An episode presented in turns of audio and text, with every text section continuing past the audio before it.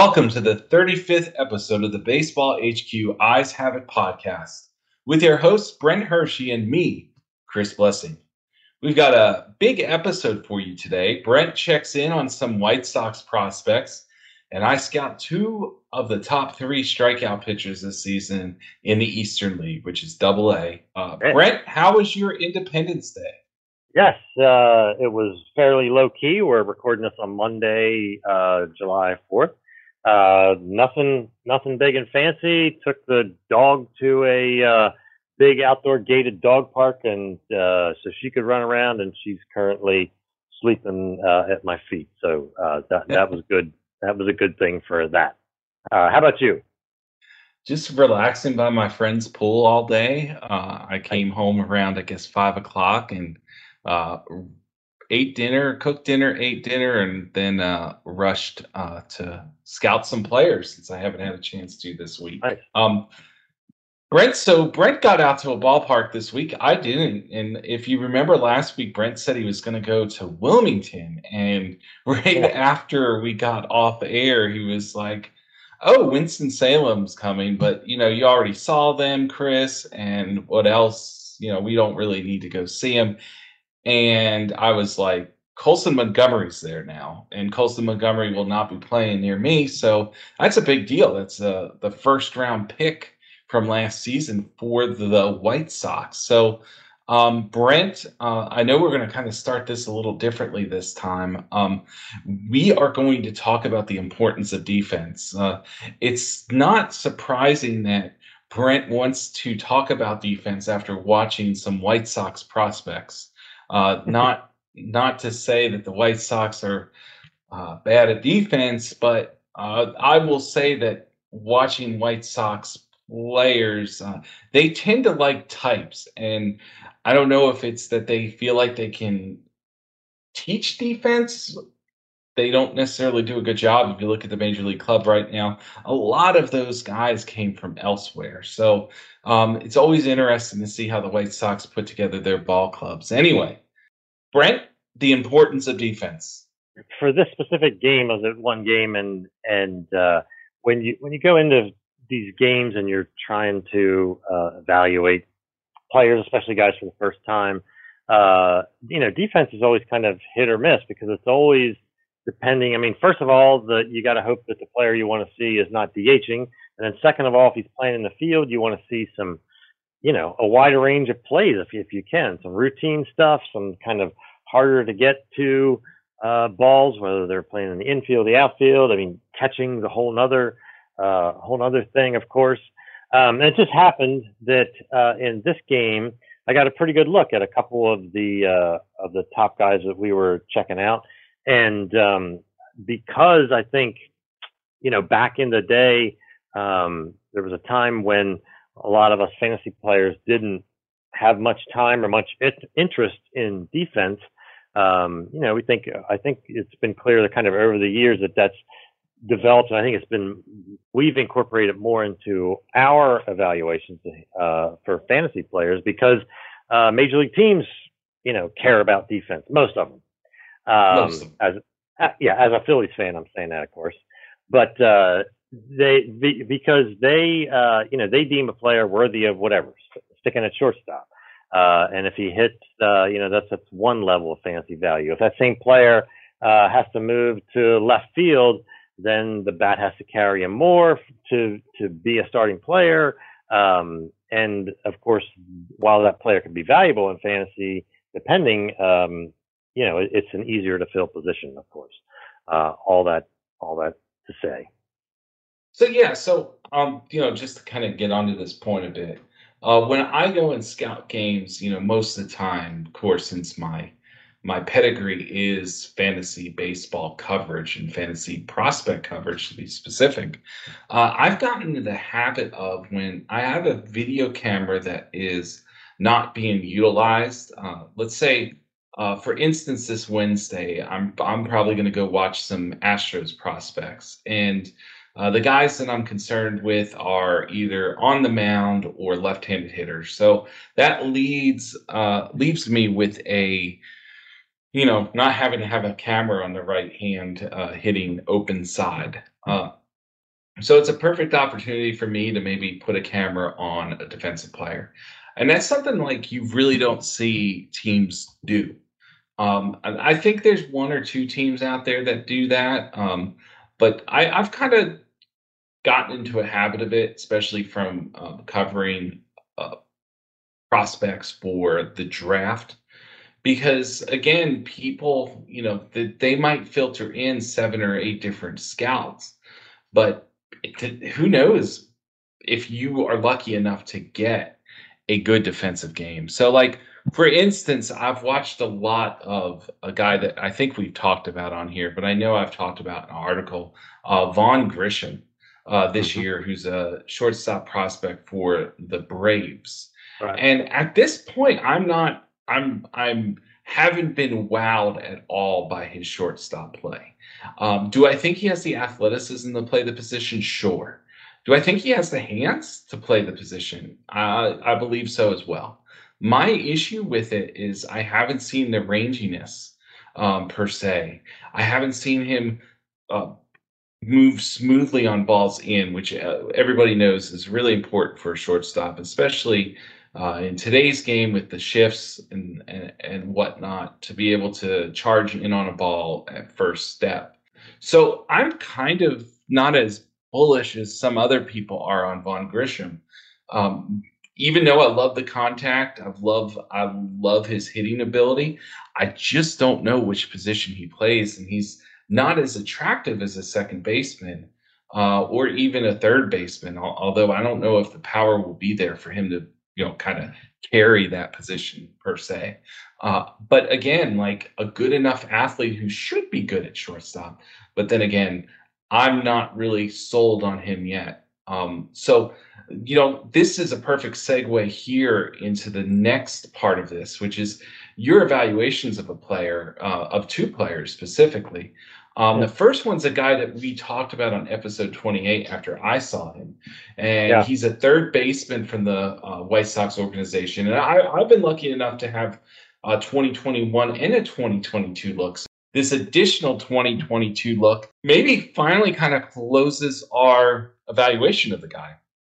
And that's Bryan Ramos, uh, power hitting um, third base prospect. Uh, Brent, first off, what did you think about him at the plate? Yeah, uh, I was uh, impressed as as you were, as you talked about on on the on that episode 28. Um, this, you know, a lot of the same things that uh, that you noticed. And I, this was after I took my notes together. I went back and listened to your thing, and I was like, "Yep, we pretty much said the same thing." You know, uh, saw his BP, uh, loved his kind of short, compact swing, um, real good hand-eye coordination. It looked like to me, pitch recognition. Um, there was during the game, he worked the counts well, um, made some kind of in at that adjustments. Um, you know, really a strong build, and like you had mentioned there, not a lot of projection left uh, there, but a but a strong hitter. I think six two, uh, 190, something like that.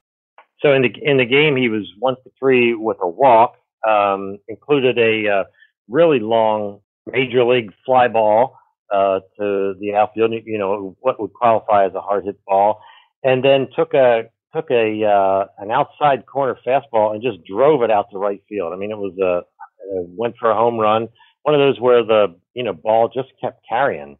Um, it was a it was a warmer night, but not but not crazy hot. Um, but it uh, definitely carried him. And then after the walk, after the home run, uh, the next at bat, his last at bat, you could tell that they were uh, the pitchers from Baltimore were you know busting him inside, not letting him get his arms extended. Um, he battled the whole at bat and you know didn't give in and basically uh, took a walk there. Um, so it was uh, it was uh, yeah a really interesting and good uh, look at the the hit tool for sure. And I think there's some some promise there. It's always good to get a get a look where the guy's work in the opposite field. Uh, I didn't necessarily get all of that when I saw him, yeah. so it's good to see him being able to uh, loft a ball out to right center field, uh, yeah. which is unusual in today's game. Uh, most of these hitters are pull are so pull conscious with their power yeah. that when you do see a ball fly out to right center field, you you do take a little extra note to it. Um, so of course we started this segment with about defense, yeah. and now we're going back to defense because Bryan Ramos has a lot of question marks whether he can play third or not. Uh, Brett, yeah, what did you say? Yeah, for sure. Uh, he just, uh, to me, didn't really look comfortable over there. Um, in the first inning, he he flubbed a foul pop up. Um, you know, that should have been an easy out. Uh, bounced off his glove, and I I think uh, I think that bat that bat ended in a hit um, for them. Uh, there were several times with kind of with runners on where he got uh, you know he got grounders to him and he fielded them cleanly, but always looked always looked kind of tentative. Um, you know, so I wondered about uh, his decision making. Um, there were times there was an odd time where he sort of had a had a chance, had runners on first and second, um, got a ball to his left, kind of brought him into the runner, and th- there were less than two outs, and it would have been a perfect like double play ball. Um, but instead, he kind of ran down the runner between second and third, got the out. Um, you know, but just it was sort of an an odd play that way. Uh, there was a couple couple other times where his release was was slow, um, pulled a guy off the bag, and and a, a quick runner beat it. It just didn't look natural or like that he was comfortable there. Whether the you know whether the game was speedier uh, for him at this level or whether it was just a bad night, but it just definitely uh, stuck out of of someone that either was kind of uh, either overthinking a little bit or just not just not quite ready or able to kind of make the plays he needed to. Yeah, that is interesting. That's something that that of course I think I've heard mostly about from scouts that were in Arizona, uh. Where there was some worry of there. I, I, I didn't really feel like he was particularly comfortable in my two looks that I've had. Uh, and then it, and then what you run into at this point is he's a right on right hitter. And uh, the next logical position for him would be first base. And again, there's a higher ceiling that a guy needs to essentially get to for him to be able to carry that sort of offensive uh, production. So, yeah. what's usually projected as maybe top 10 production at third base might be top 15 to top 20. Um, do you feel like in your look, uh, I, I, think I've already answered this in my uh, little spiel from earlier this year, but uh, do you feel like he has what it takes to be maybe a top uh, 15 first baseman um, if he does slide over to first base eventually? I, I think that's, I think there's an outside chance of that. I don't know that I would go much higher than that, but I do really like the bat a lot.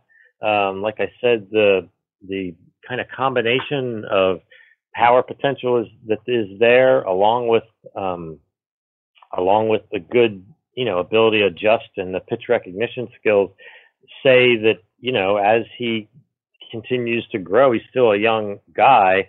Um, you know, if he continues to add on, it's possible that more strength could come and and uh, you know that'll continue to feed his exit velocity, hard hit, uh, you know, distances, all that together.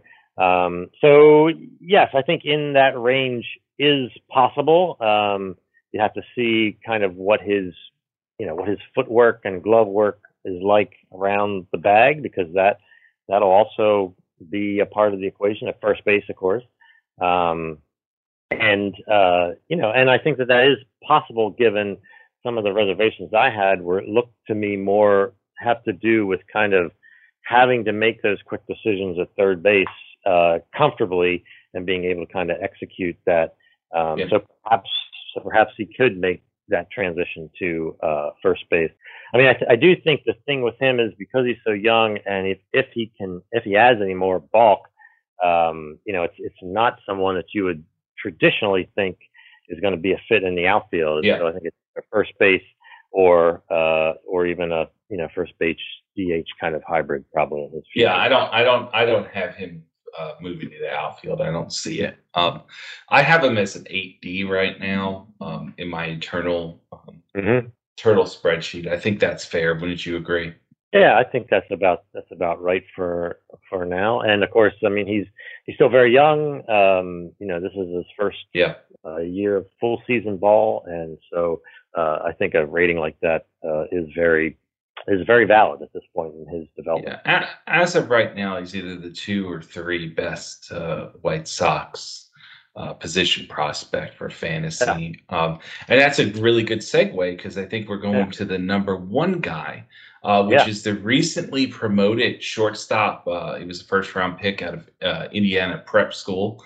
Uh, and that's Colson Montgomery, the left handed hitting uh, um, extraordinaire. Uh, has had Yeah. a great season so far. What did you get to see in your look at in Aberdeen? Yeah, uh, I was. It was interesting to see him. Uh, the the one thing that was curious to me is that uh, he didn't take batting practice, and so um, while he was on the field doing some infield drills, uh, never got in the cage uh, on the field anyway that day. And so uh, I started having all these flashbacks of all these other top guys I went to see that weren't in the lineup that day uh, because I hadn't had the lineup at that point. Um, but in fact, those those uh, fears were quelled because I got the lineup and he was in it, uh, batting second. Um, so that was good. Um, but yeah, he certainly can can see the appeal in the bat. He's uh, a tall, uh, what is he, six six four, one eighty at this point, lanky. Um, still some room to fill out um, there to add to add strength that I don't think is going to slow him down. He looks the part kind of in the batter's box. Um, you know, he's tall, uh, starts with his knees slightly bent and, you know, a slightly open stance. Um, really a similar kind of swing and, and set up as, as like Corey Seager, uh, is, you know, I'm not comparing the players, but just That's I was watching watching his video. This is this is a very young Corey Seager. Corey Seager Yeah. was a guy that that came through Chattanooga, which is double A, um, Yeah. as twenty year old, and of course Montgomery is what uh, he turns twenty. He turned twenty this year. He turned twenty think this year. So, um, so yeah, he's an older high school grad. So. Um, but yeah, very similar swing plane. Um, I think that's a good observation there. But go Yeah. on. Yeah, in the game he was uh, one for four. He had homered uh, the night before there, um, so there wasn't anything spectacular about his one for four. Um, struck out on a fastball up 93 his first at bat. Um, he grounded out hard to uh, to first base in a second at bat on a on uh, where in at bat where he took two sliders that looked like he was kind of off and really adjusted to the the, the pitcher tripled up on it, uh, and he really hit it hard, but grounded uh, hard out the first. Um, then also grounded out the second, and then his uh, fourth at bat was really the most impressive. Started out uh, 0-2. Uh, he worked it to 2-2, and then just took a real nice balanced swing for an RBI single uh, into right field. Um, in the middle of there to get back to 2-2, you know, he had two really good takes on changeups that were just off the plate. Um, again, for a young player like that to have that sort of uh, plate discipline, uh, you know, I think I thought was, uh, you know, just something worthy of of noting. Um, so I think, you know, again, the able to, you know, the ability to kind of to change his approach or to adjust kind of in bat. Um, he has a good eye and and some hard hit uh, some hard hit possibilities in uh, in his profile. Uh, made the made the, the batting part of of his uh, evening exciting. I had watched a bunch of video prior to coming on air tonight just to kind of see him. And it's a very flat linear swing at this point, which is kind of what the scouting reports out of the draft had said. And uh, you know, usually with these type of guys, you want to see them later on as they're getting to uh, you know a, a steeper trajectory. Uh, but this guy, unlike some of the other um, prospects that have come through the White Sox organization has this underlying hit tool and this underlying approach that you don't yeah. normally see. Um, I, I, think the the best comp um, of a guy that they might have tried to develop um, was a gentleman that they acquired in a trade with the Yankees, which is uh, uh, Blake Rutherford. Uh, oh, similar, yeah. older, older high school guy type deal. Mm-hmm. Uh, obviously, Colson looks to be much more advanced than uh, Rutherford was when he was in low A and high A. I, I think I wrote him up for our site for low A. Um, yeah. And then it kind of all went downhill after I wrote him up. mm-hmm. But anyway, uh, you know, so this is a type that you know really the only guy I can think of that that kind of fits this type that they've had didn't necessarily develop into the guy that they were envisioning. So a little concerning, but then again, I think Montgomery's hit tool is is as advertised, and I think we're seeing it has transferred over to uh, pro ball. Uh, oh, yeah. I know that you have some questions about his defensive ability. Uh, I know that when he got drafted, I had a kind of a split between uh, guys that liked him at short and others that did not necessarily like him at short. Uh, I, I, know that you saw several chances uh, for Montgomery. What did yeah. you think? Yeah, I have I have some questions too, and I was kind of, you know, a little bit surprised, uh, especially when the first couple of them unfolded. I was like, oh, I thought he would have been able to make that play, given um, you know, given what I had read about him, uh, the athleticism that you can see there, um, and they weren't necessarily bad errors um, throughout the night, but it was it was it was kind of the plays that I would think that a a major league shortstop prospect should make. Some of them, you know, I was surprised that the range wasn't quite there or the reaction time. You know, it was a time when a, a ball was hit just, you know, on a short hop to his left um, that he just kind of stabbed that one off his glove. Um, and those are the type of kind of reaction and sort of instinctual plays um, a couple times that I uh, that I was surprised that he didn't make. Um, there were he did make a couple good plays uh, coming in on the ball. You had talked about that in the opening. There was a couple of kind of uh, softer plays that came in on the run, a quick release. Um, it looked really good, um, but kind of playing off the shift and, and a couple of these other harder hit balls. Uh, I just was surprised that, um, yeah, just surprised that he didn't make those. Um, was had had the chance to turn one double play um, and was a, just a tick slow on there. Now there was a it was a fast runner, um, but not a not a burner burner. And I just uh, it seemed like yeah, it seemed like the release was just a bit behind what it needed to be. Um, so you know, I think I think about that. Like, do you think about uh, like where would he move? And naturally, he's a six four guy with a big uh, developing bat. Again, they hope to add some power to. Uh, you'd say, well, he could just slide over to third base. I mean, I that could be uh, a possibility. Uh, although I, you know, I wonder about kind of the quick reaction plays that I saw, kind of a lack of first step. Um, you know, you definitely want to be, definitely want a third baseman there that has those skills. Um, and again, you know, just again off just this one look, I'm not 100% convinced uh, that's possible. Um, certainly, if it, if he moves further down the down the spectrum, uh, he would seem like he would have enough athleticism to kind of uh, hold down an outfield spot. But uh, you know that's probably a, a, good bit down the road. But again, the main thing being um, for a first round pick like that, that some of the reports said uh, was a you know was a very good defender. Uh, actually seeing him in action and seeing him get a couple chances like this, uh, I came away with a bit of a different viewpoint.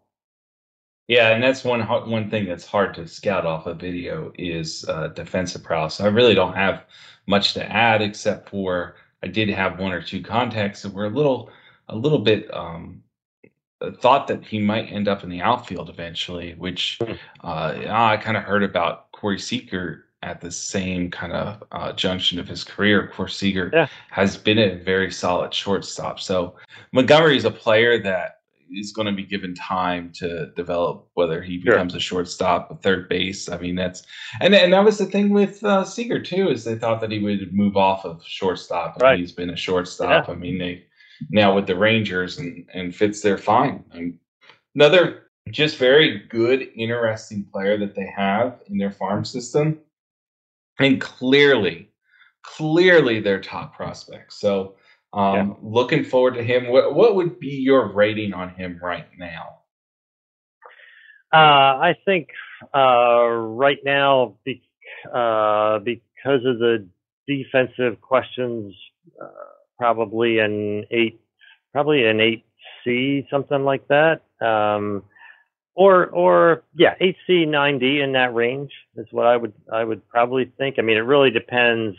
Again, you can, you can see it in the, in the hit in the box uh, if he develops if he gets stronger and develops more power there's a lot to like there um, you know enough to hold down um, you know even a corner outfield spot uh, is it a is it a nine kind of elite uh, group i'm not sure that i've quite seen that yet but um, but you know he's 20 years old and that's and there's time so that's yeah I think I, I threw a nine. I think I threw a nine E on him this last offseason. Uh, I should have his prospect report up, but I don't, uh, of course.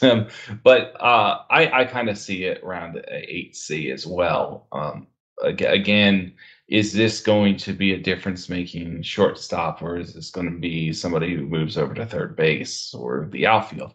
And of course, you know the the prospects aren't as great for me if he's off of a premier position like shortstop. So uh, who knows? It could be a nine uh, nine D by the end of the season, or even a nine C, depending on how how he continues to handle high A and shows his uh, ability to make uh, adjustments. So. Uh, yeah. That's awesome. That's some really good White Sox looks for you. Um, I guess it's time for me to move on to my stuff. But before we do that, um, we're going to take a quick break you know, listen to a promo from HQ Radio. Hey, Eyes Have It listeners. Patrick Davitt here from the Baseball HQ Radio Podcast. This week's pod is another great Friday full edition featuring an expert interview with Mike Gianella from Baseball Prospectus, discussing the in season mistakes fantasy managers make with starting pitchers and relievers. We also discuss his FAAB analysis reports at Baseball Prospectus, his Tout Wars team from the Memorial Day Tout Mock Draft, and his boons and banes. Plus, all the usual great stuff our National League and American League news analysis, and our Baseball HQ commentaries. Check it out, Mike Gianella, on this week's Friday Full Edition on the podcast with Fantasy Baseball Intelligence for Winners. It is Baseball HQ Radio. It's available now, and I hope you'll join us. Thanks to Patrick for uh, filling us in on HQ Radio. Do check that out. Um, so, Chris, uh, you took a look at some double A pitchers uh, in the Eastern League. I did. Uh, I did. I, I, I, Brent, I looked at the strikeout leaders. Yeah. Uh, and that's well, how I determined who I was going to uh, talk about today. And guess who was number one on the strikeout leaderboard? Well, I I know that it was Logan T. Allen because you told me that already. Yeah, that, you're, uh, you're supposed that, to. That, our our favorite shorter stature left-hander throwing the ball uh, somewhere in the five foot four release point range, uh, uh, who just got called up to Triple A. And that right? so that I, I mean that's a, a, kudos to him. He got called up with another favorite of this show, uh, uh, Zay Curry, Xzavion Curry. He, they both got right. called up to AAA. So one step closer to the major leagues for both of those guys in the Guardians organization. But number two on that list was somebody that I became familiar with years ago. Uh, a, a guy that I scouted for an organization. I, I um, got to see this guy at a complex near uh, near where I live, and his name is Reese Olson. And at that time, he was uh, uh, maybe six foot, maybe 150 pounds, 140 pounds soaking wet. Uh, but through hard, there was some issues I had with his um, with his the torque that he put on his uh, shoulder and his elbow. Um, and uh, he went to North Hall High School, which is uh, uh, northeast side of the Atlanta metro area, um, Hall County, uh, Gainesville. For those um, those who know their Georgia geography, that is the poultry capital of the South. So, uh, big big deal, the poultry capital of the South. And here we go. We got an arm from there. Um, currently listed 6'1", 160. He's 22 years old. Um, the 160 might be a little bit low for what he actually is, uh, but a lot of the same concerns remain with me that were there back in 2018 when I saw him before the Brewers drafted him in the 13th round. Uh, right now, he's a Tigers prospect. He was traded last uh, summer uh, before the deadline uh, in the Daniel Norris deal. Um, so he was a guy that we uh, we covered uh, briefly last season on our trade traded our deadline traded prospects list. Especially since he went from different league, he went from the NL to the AL. Um, so lots of arm action. You know, being a shorter stature guy, like I said, six one's a little short. I think he's a little heavier than 160 now, but he's still very slim uh, frame there's a lot of arm action here. It's a high three quarter slot. Uh, and there's some, um, there is a good bit of um, arm circle here, but it's cut down tremendously since since he was in high school. So uh, you know you can see how uh, player development most likely. Uh, my guess here is going to be the Brewers' uh, pitching development. They tend to have really quick results with um, making slight or even big changes on a guy. Um, so a little bit concerned. I feel like he doesn't get to his slot all the time because it's it's such a violent, really upper body delivery. Um, throwing 92, 95 this year, um, a decent whiff rate over 20%. Uh, mostly arm side run, and, and, there is some ride to it. Um, my my issue here is because the slot kind of uh, goes and comes, uh, or, or, you know, goes and comes, uh, comes and goes. The slot comes and goes. I worry about his ability to consistently throw strikes. And as of right now, his fastball has a below average to fair strike percentage, which is not good for his future as a starting pitcher what he has improved this year, um, while the fastball has been kind of down, it's been his secondaries. His secondaries, he's throwing at a higher strike percentage on average uh, than his fastball. His uh, uh, 82 to 86 mile per hour slider is uh, kind of average uh, strike rate if you compared it to an average strike rate to a fastball. So it's above average for a slider. It's a tight two plane breaker. It's best diving out of the zone into the left hand hitter's box. Uh, this is a pitch that when he gets ahead, especially against right handed hitters, uh, he can induce a high above 50% whiff rate in double A. So high whiff rate comes from this pitch. Um, the secondary that has improved the most from just watching video of him has been the changeup, which is sitting about 85 to 89. Uh, strike rate is above 70%. Um, over 50% whiff rate. Um, it's arm side runner with some fade and some late tumble. Uh, this is a pitch that probably is keeping him in the conversation as a starter, especially his ability to throw strikes with it and also get swings and misses. But again, I think this pitch is only as good as that fastball command is. So this is uh, if fastball command improves and let's say gets to about average command, um, and this changeup is still the same pitch that it was uh, prior to the fastball getting to that average command.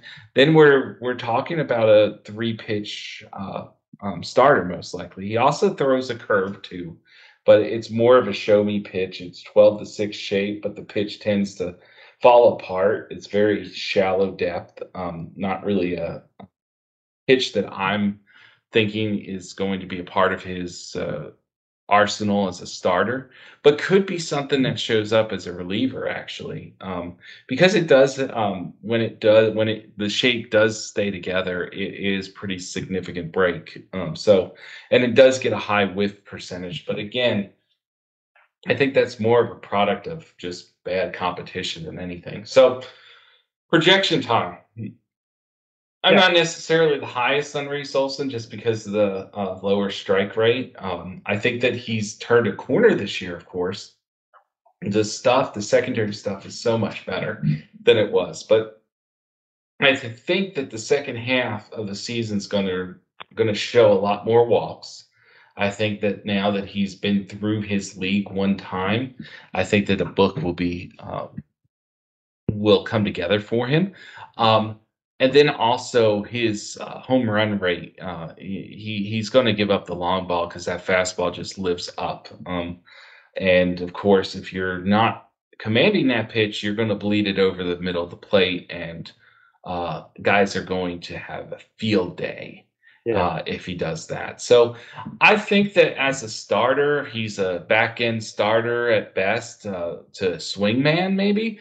Uh, to a guy that's kind of an up down guy, I think that his final projections probably, especially with his size and the effort in his delivery, he's probably a setup reliever, possibly in the 7C range right now for potential rating. Uh, so it, it, it it's a guy that we're watching, but not a guy that we're pushing ahead of other guys right now. Um, okay. A good note that he's striking out a lot of guys, but also, um, you know, there is some issues here, despite a walk rate that's kind of hiding that right now. Yeah. Do you think that given the uh, given the kind of turmoil in the Detroit rotation with Mize and Manning gone out, um, Eduardo Rodriguez out for uh, for a while. Uh, I mean, is this someone that kind of end of the year might get a get a shot at some starting? I mean, I, I imagine the, the progression often for these guys is that their teams kind of try them as a starter uh, yeah. and kind of get them, you know, try to let them uh, let, us see what they have uh, there. Is that something that I think, think I, I, I definitely yeah. think so, Brent. I definitely yeah. think so, especially since I believe he has to be added to the 40 man um, this offseason. So uh, he will be a guy that is given a look. And I don't envision it to be a pretty look. Uh, right. But I do envision that this is an arm that, as long as his arm holds up, which obviously from just listening to Brent uh, saying that Manning's out and Mize is out, you know the the Tigers aren't scared to go after these guys with with some arm uh, action issues like Mize. Um, so like there's always this there's a high risk high reward type deal with a guy named guy like Reese Olson. So yes, uh, uh, pitchers only have a certain amount of bullets, and I think the Tigers understand that. And so they're, I, I could see them trotting this guy out late to give him an audition and, and to really see how his stuff performs in the major leagues. Yeah, yeah. yeah. All right, Reese Olson for the Tigers. I know the second guy uh, you want to talk about. Uh, you have some history with too, and yeah. that is Hunter, Hunter Gaddis, from, a right-hander from in the Cleveland organization. Uh, what can you tell us about Gaddis? So the 2019 um, draft by the Guardians um, was a significant draft here in the state of Georgia. They actually pulled five players out of Georgia. They signed four of them, and three of them are guys that we've mentioned on this podcast. Uh, now that we're mentioning Gaddis, um, the first one was their first rounder, Daniel Espino, that they took out of. Uh, uh, prep school down in uh, Statesboro, Georgia, uh, Georgia Premier. Um, and then their fifth rounder was Gaddis, who they took out of Georgia State. And then the other guy we've already mentioned once on this show uh, from Georgia Tech in the seventh round, uh, Xzavion Curry. Um, so, uh, you know, three guys that look like major league arms. I'm going to give uh, the people a preview of what a minor league baseball analyst player box might look like. Um, it will have the innings pitched, the ERA, the WHIP.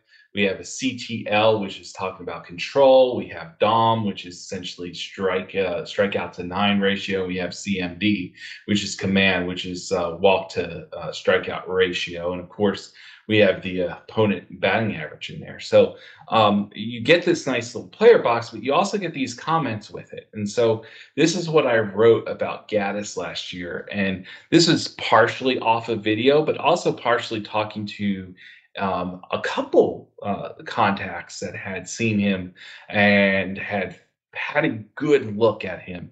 Uh, so he was a tall, big bodied right handed pitcher with plus strike throwing tendencies. Struggled with inconsistent command in 21. Four pitch pitcher, low to mid 90s fastball features elite carry with plus movement, especially up. Struggles hitting locations with fastball. Changeup is best secondary with separation and tumble off of fastball, but needs to refine firmness to reach plus potential. I gave him upside grade of 8C, 8E, 8E, upside grade of 8E. Um, and mostly because um, of that plus carry part of his uh, mm-hmm. his arsenal. Um, and and also the changeup. I mean, I watched the changeup. So the changeup at that point was like a mid 70s changeup. So we're talking about a guy that regularly threw like 93 and he was uh you know hmm. his change of pace was 96 or 76 77 you don't yeah. see that sort of uh um differential but that differential was a little concerning because it didn't come with any firmness and uh if you watch a changeup a good changeup is looks firm for at least three quarters of the pitch progression uh we have some like unorthodox changeups, changeups that we're not used to seeing, like Devin Williams of the Brewers, the reliever, uh, that maybe doesn't keep its changeup firmness all the way to the zone.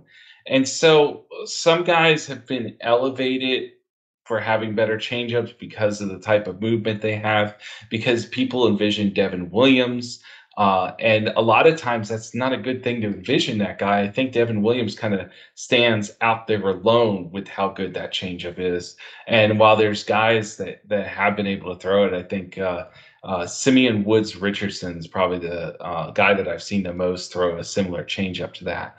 And and Gaddis kind of had that changeup last year, but just did not throw it hard enough to really matter. So anyway, let's you know kind of move into this year's uh, look. Um, again, six foot six, two sixty, three quarter slot. He's twenty four now, uh, pitching in Double A. Um, it's a very big body profile, strong right handed pitcher. Uh, he is a guy that is going to. Uh, I, I mean, he's at projection right now. Let's just say it. Um, he's ready to go physically. Uh, it's a deliberate uh, delivery. Um, it's a longer arm circle, but it works because he stays so within his within his motion. It's uh, nearly perfect symmetry uh, when he's going good. At times, that longer arm circle will will mess up the release point some. So um, you know that is something to look at. Um, three quarter slot uh, falls off to the first base side, um, which is a little bit concerning, of course. And I think it's one of the reasons why we've always kind of, uh, with Gaddis uh, internally, have thought of him as possibly a reliever long term. Uh, but from what I saw in this start, um, and I actually watched several starts really, um, it, he look he's looking more and more like a starting pitcher. Um, the high strike rate is still there; it's above seventy percent. So we're talking about plus to double plus strike throwing abilities. Um, he's sitting 92 to 96 with a pretty high whiff rate for a fastball in double A. It's near 30%. There's some uh, slight arm side run, but it's really the ride. It's that elite carry that we talked about in the MLBA profile from last year. Um, and he's doing a better job of keeping that ball up and letting the carry take control. And that's why the whiff rate's so high. And it's really, really causing havoc uh, against uh, anybody uh, above the um, above the waistline, really. Um, so like this is a guy that's also can get the strike uh, swing and miss down, but it's not going to be as plentiful, of course. Um, because the inverted uh, vertical break, it, you know, is best when it's up for, for a pitcher that's throwing a four seamer like Gaddis is throwing. Um, I think the pitch that really took me by surprise this year has been his 84 to 88 slider.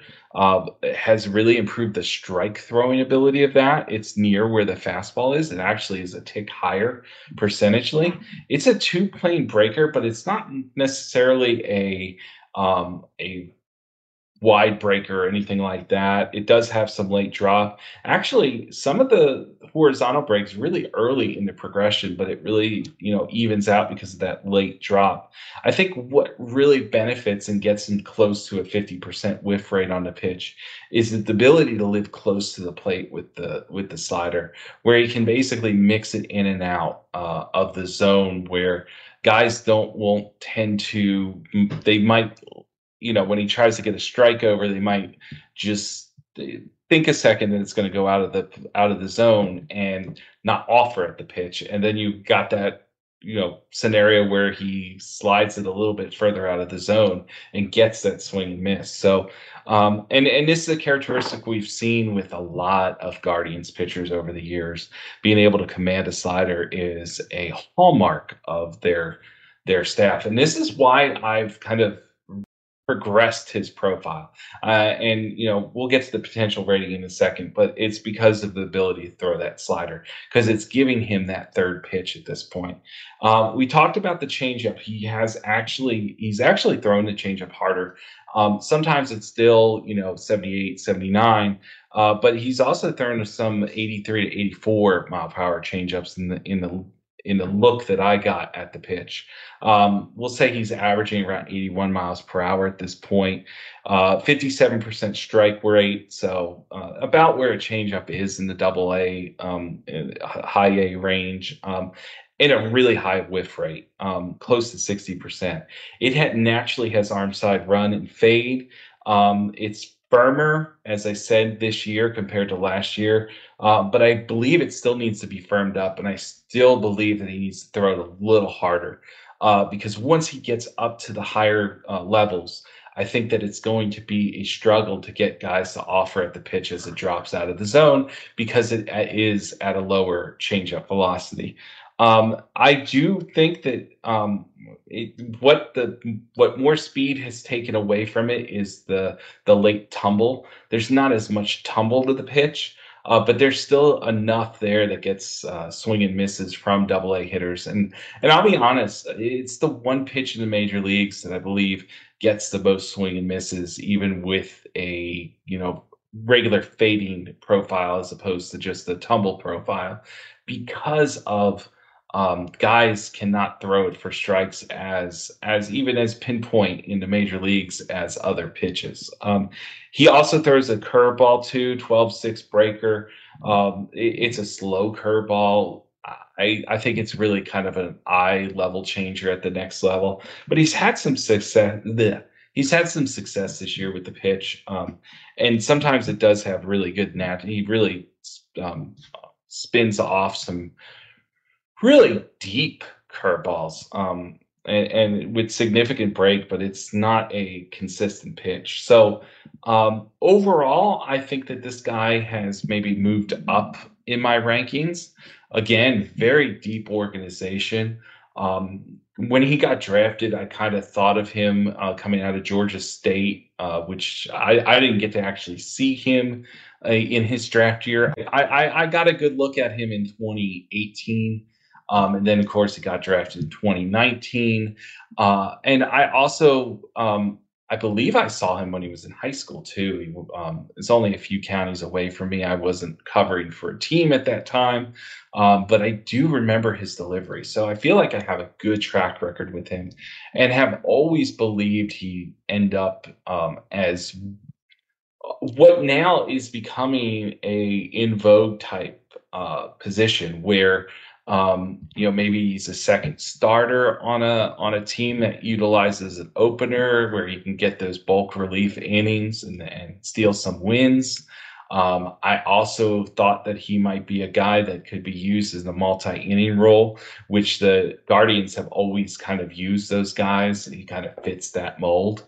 Uh, but with that slider coming into play now, I think that there's a chance for a, um, uh, at the very best, maybe an SP4 um, outcome. But I do believe it's a SP4, SP5 with a chance to be a, um, you know, high leverage reliever. Um, I think it's that good now.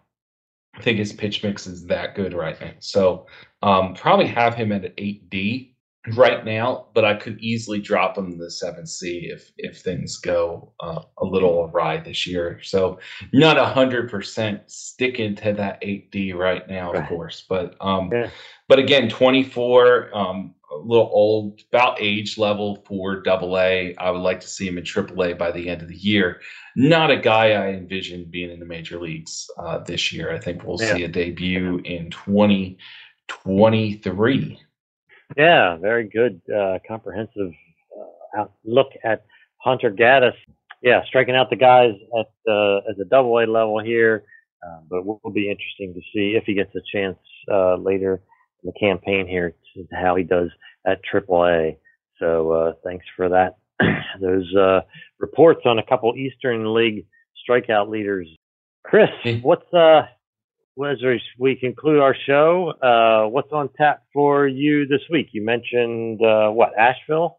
Asheville, yes, they're coming to town. That's the high A affiliate of the Houston Astros, and I'm hoping to run into Chayce McDermott, a pitcher they uh, plucked out in the fourth round in the comp- compensation part of the fourth round. Uh, the Astros draft was really different last year because of compensation and some other things.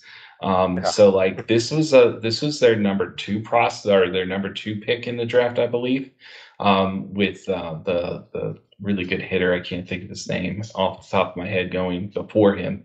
Um, but um, it's not the strongest team. It's always interesting to see uh, their left-handed sluggers away from McCormick Field. McCormick Field's where the Asheville tourists play. It's a yeah. it's a and, and you might be familiar with it. It's the stadium they filmed Bull Durham in. Um, so it has an extremely short, tall wall in right field. And it's something like I love putting asterisks by guys uh, like Ian Stewart from way, way, way years yeah. ago who hit like 44 yeah. home runs there. Uh, it's yep. 297 down the right field line with a very, very tall wall. So like, wow. uh, and right center is only 320. Um, and then center field's 373. So for a left-handed hitter, you're just popping a ball over the fence essentially. Right. Uh, if you get if you get the hype there. So uh, Colin Barber will be an interesting guy that I get to go see uh, this week. A guy that has some pedigree and yeah. some noise. Like he's an interesting enough guy, uh, but again, a guy that's probably benefiting more from that extremely short, tall wall in right field in Asheville than anything else. Um, yeah. So, Brent, what do you got on your um, horizons this week? Yeah, I think uh, it's probably going to be later in the week for me. Um, and I think I'm going to probably work in a trip to Jersey Shore. Uh, they are hosting Hudson Valley, the, the uh, high affiliate of the Yankees, this week. Um, and again, depending on timing, uh, I'll try to chase down uh, one of those Jersey Shore pitchers, uh, and they just moved uh, a couple of the guys. Actually, one of the guys we talked about, well, two of the guys we talked about on the podcast here, they moved them up to Double A, so there'll be some uh, new guys there. Uh, Johan Rojas and uh, Griff McGarry both got promoted to Reading in the past couple of weeks, so there'll be some oh, wow. new blood uh, there to check out in Jersey Shore. So looking forward to that. Yeah, and you you know I got Hudson Valley earlier this year, so it'd be nice to get another look on Everson Pereira and yeah. uh, Trey Sweeney. Trey Sweeney's kind of had a uh, tough season, and then there's a, a, first round pick on that team that has not really performed, and that's Anthony Seigler, uh, who's taken yeah. out of Georgia as catcher. Uh, split thrower, split hitter. You don't normally hmm. see that. And right. there's also some interesting arms on that team as well. Matt Sauer, uh, TJ Sikkema. Um, there's also uh, Beck Way, a guy that I saw last year. Yoendrys Gomez is also active. Oh, uh, okay. Another really good arm. Um, uh, a guy that really popped up during the COVID season uh, from his workouts prior to the season being shut down in spring training. So, uh, looking forward to that one, Brent. That's a good. that's a nice little grab uh, for a July series. Um, yeah. Anyway, thank you for joining us on this week's Eyes Have It podcast. Again, it's always a blast. Thank you to everyone who listened to this episode of the Eyes Have It podcast. We'd love to hear from you. You can ask us questions at the Eyes Have It at baseballhq.com or reach out to us on Twitter. Brent is at Brent HQ, and you can reach me at C underscore blessing. First time listeners to our pod, click the subscribe to get to our future episodes. And please spread the word about us too. We need as many listeners as possible to fuel my ego. So um, please help me do that. Um, until next time, see you all uh, maybe at the ballpark. And Brent, I hope you have a great week. Thanks. Have a great week too.